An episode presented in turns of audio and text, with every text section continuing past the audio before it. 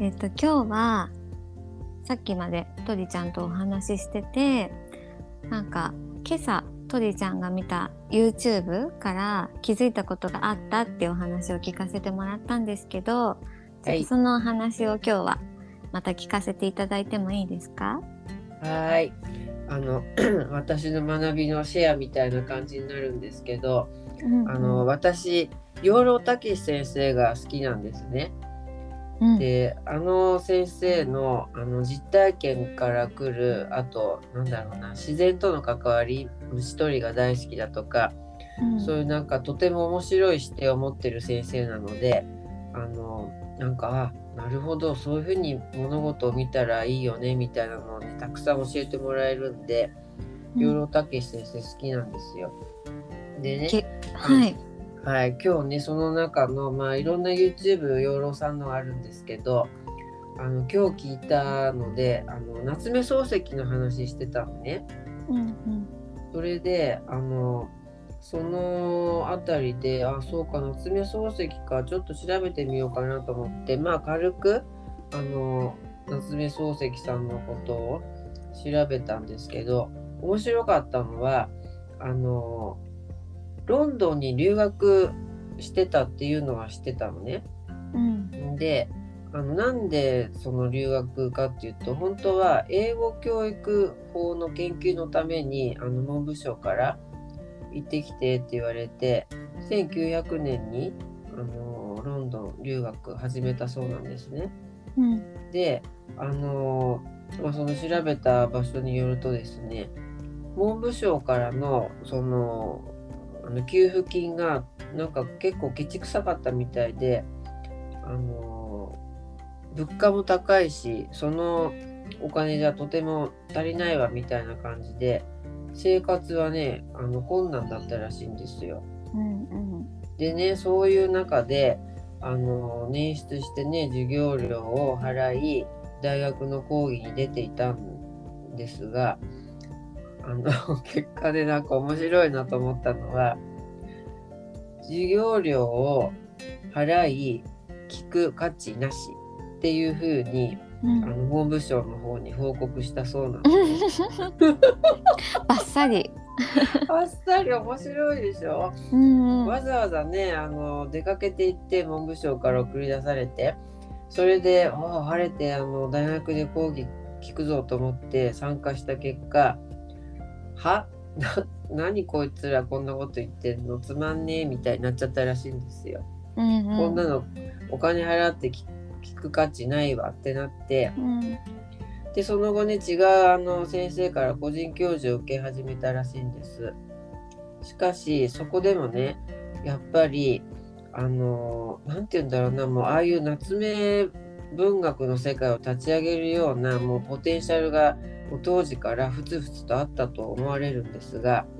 うん。結局ねなんかこんな人からこんなの聞いてもねみたいになっちゃったらしいのね。うん。うん、それであのその結果なんだろうなまあいろんな項目で悩んだと思うんですね。せっかくねあの送り出されて「いや行ってきますわ」って言ってきたもののな なんだこれ金払って聞く価値ないわみたいに授業はそんな内容でそれでねあの他の先生に移ったところもまたまたがっかりで多分わし一体何何しにここに来たんだろうってなっちゃったと思うんですよ。うんであの年表見たらその時にねやっぱりご家族もいらして留学中に2人目のお子さん生まれたみたいなそんな感じらしくて。で家族もいるし自分の研究もなんだかなみたいになってしかもあのロンドンって気候が悪くて電気臭いでしょ？うんうん。でねあのイギリスの気候がそんなんでもうちょっとあそこやだわってなったから指導に来ましたみたいなねイギリス人結構いるんですよ。うんそうだからねやっぱりどんだけ天気悪いんだろうと思ってう、んそのうん、天気もダメだししかもあの当時絶対にね激しい差別があったはずなんですうね。んうん、でそれを考えるとあのね東洋のねなんかようわかんない国から来た黄色人種がこんなところでチンと座って何やってんのみたいな感じでおそらくね扱いはあのまあ辛かったと思うんですよね。うんでそんな中でまあなんか精神もくたびれちゃって疲弊してで神経が衰弱してしまったそうなんですね。うんであのあまりにもその衰弱の度合いが激しいんでもうこれは日本に返さなきゃダメだぞみたいになってあのなんだろう2年後にあの帰るんですね。1902年に、あの急遽帰国を命じられてあのその年の12月5日に帰ったってことなんですね。うんであのそういうのをねこうささっと事実だけ年表で見るとなるほどって思ってまあ一般的に言われてるのがその辺りなんですけどでもそこでね養老先生が面白いのはまあそうやって言われてますけどあの養老先生は実はそれだけじゃないでしょっていうわけなのよ。で何かっていうと、あのそこまでねがっかり体験でどん底まで落ちたあの頭のいい人がねただで起きてくるわけないと思うんだけどあのもうこれはお金払ってねこんな遠くの優れた大学まで来た挙句にまあがっかり体験こんなの金払って聞く価値ないわみたいなそういう経験をしてしまったらどうなるかって言ったらここから先はもう自分でやるしかないって漱石さんは思ったんだっていうわけですよ。あのうん。養老さんがね。それでああここから先は自分でやるしかない。そういうふうに覚悟を決めた漱石さんがあのまあもう日本に戻っておいでよって言って帰った挙句あの本当にね神経衰弱してヘロヘロになっていたらその後うつをあの患ってとか大変なことになっちゃったかもしれないんですけどまもなく東大の先生として働き始めるんですね。ってことはあの神経衰弱していたかのように見えるその時期に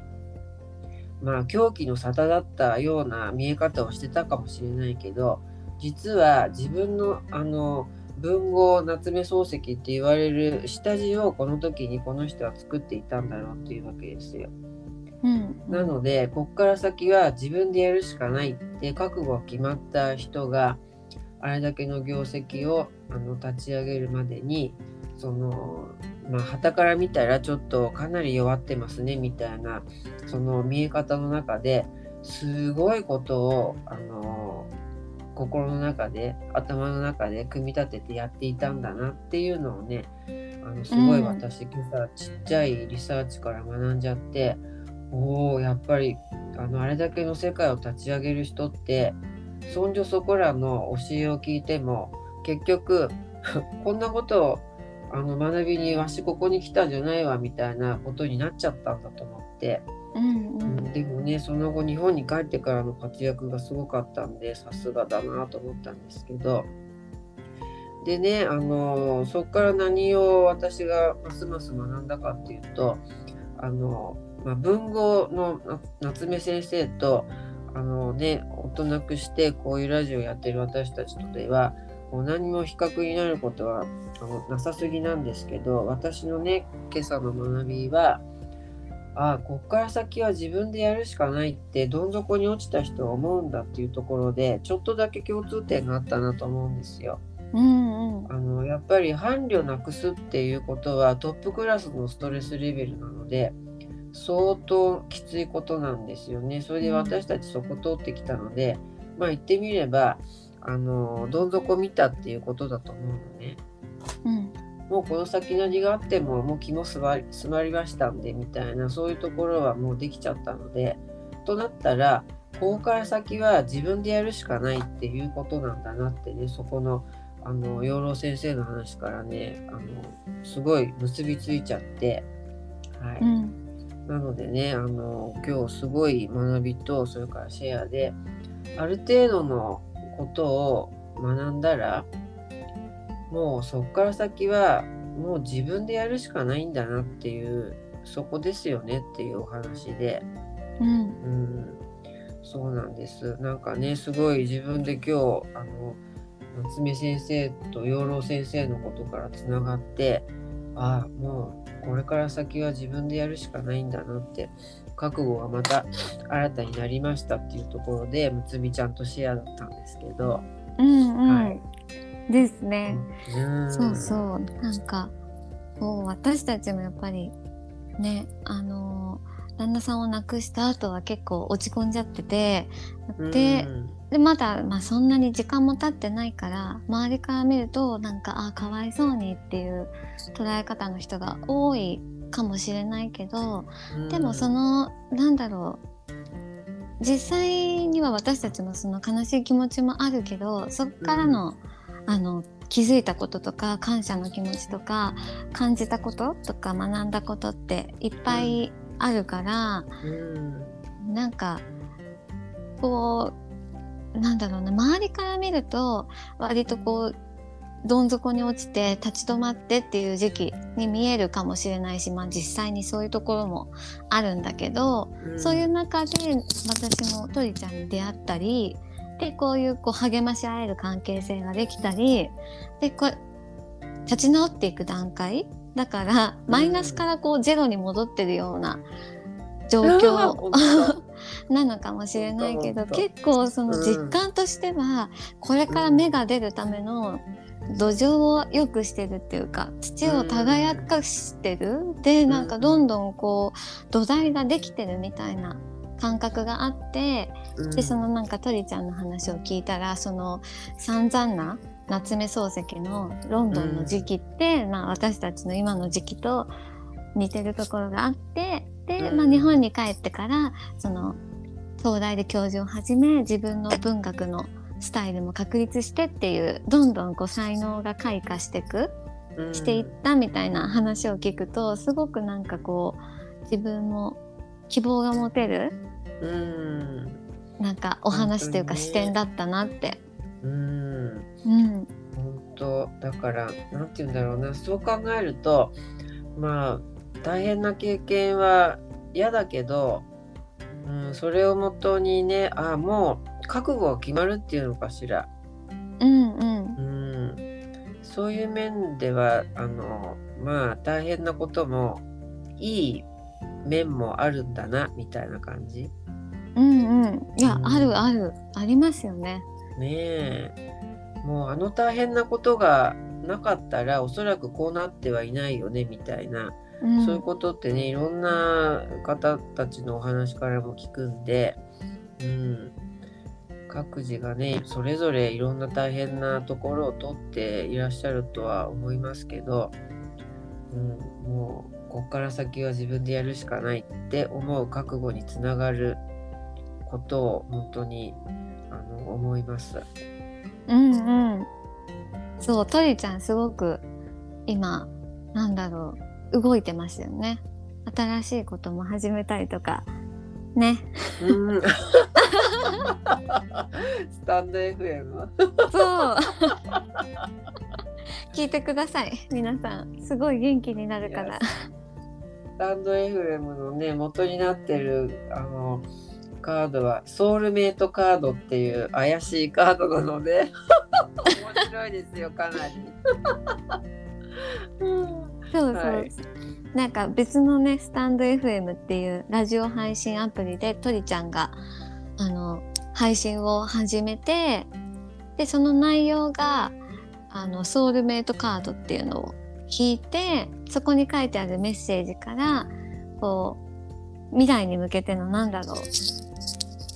励まし発信みたいな、ね。励まし発信をしてるんですけど なんか本当にこう朝聞くとちょうどこうなんだろうほっこり元気になるような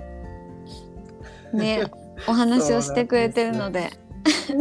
ぜひぜひ聞いてほしい。ね、あの時間がはいあのある方はぜひスタンド FM でえっとシドニーキャピ姫のカードで未来予言っていう名前です。うんうん、いやいい名前。ね本当あの、ね。互いに一緒に元気になりましょうみたいな感じで、うんうんうん。はい。そうなんです。あありがとうございました。ついでにあのラジオの宣伝もしていただいて 本当やっぱりね、うん。これから先は自分でやるしかないんですよね。頑張りましょうだからね一う緒に、んうん。はい。そうそう私もなんかとりちゃん見習って前向きに進んでいきたいと思います。ねファッションの仕事も頑張ってください、うん、頑張ります。はい。はーい。じゃあお互いにね今後もまた頑張りながらよろしくってことで、はい。はいじゃあまた次回。はい、ね今日はありがとうございまはい、したありがとうございました。はいさようならさよなら。